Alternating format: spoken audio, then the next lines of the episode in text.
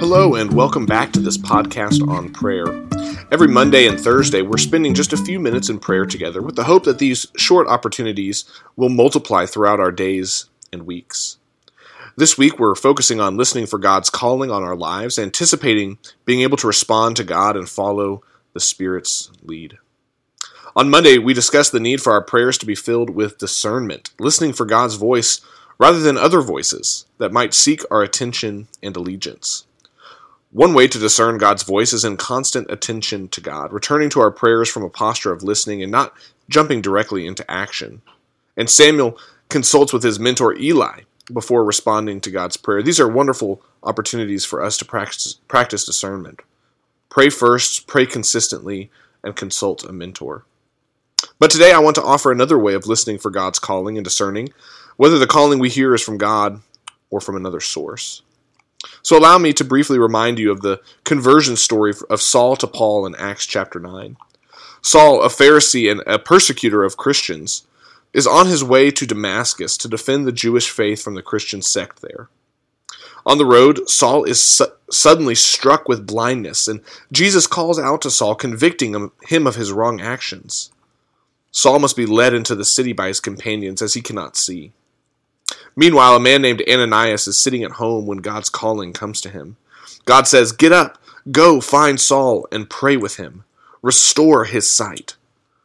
Now, Ananias knows just who Saul is, and he momentarily wavers in his response to God. But God comfortingly responds to Ananias by letting him in on a secret. Saul will be an instrument to bring the gospel to the Gentiles. The enemy of Christians will become one himself. And here in this story, we find another key to discerning God's will. Because God's call regularly asks us to sacrifice for the sake of others.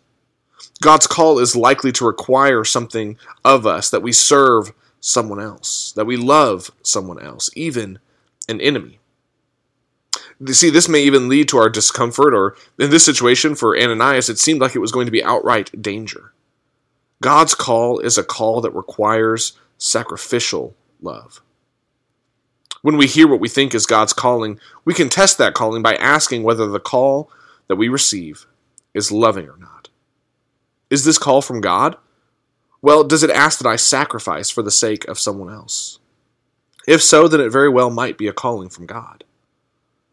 Does this calling ask me to love someone else, maybe even an enemy, to serve them even though there's nothing to gain for myself? If so, then it very well might be a calling from God.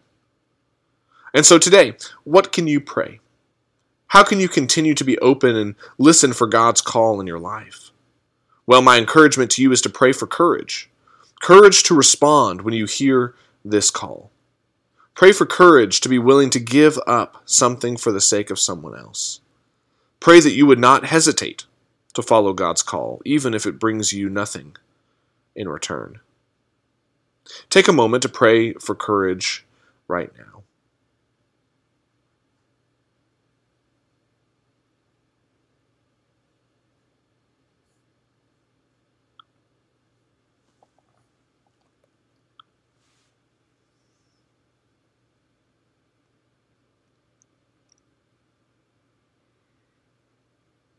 As you continue into this weekend, pray continually for God's calling.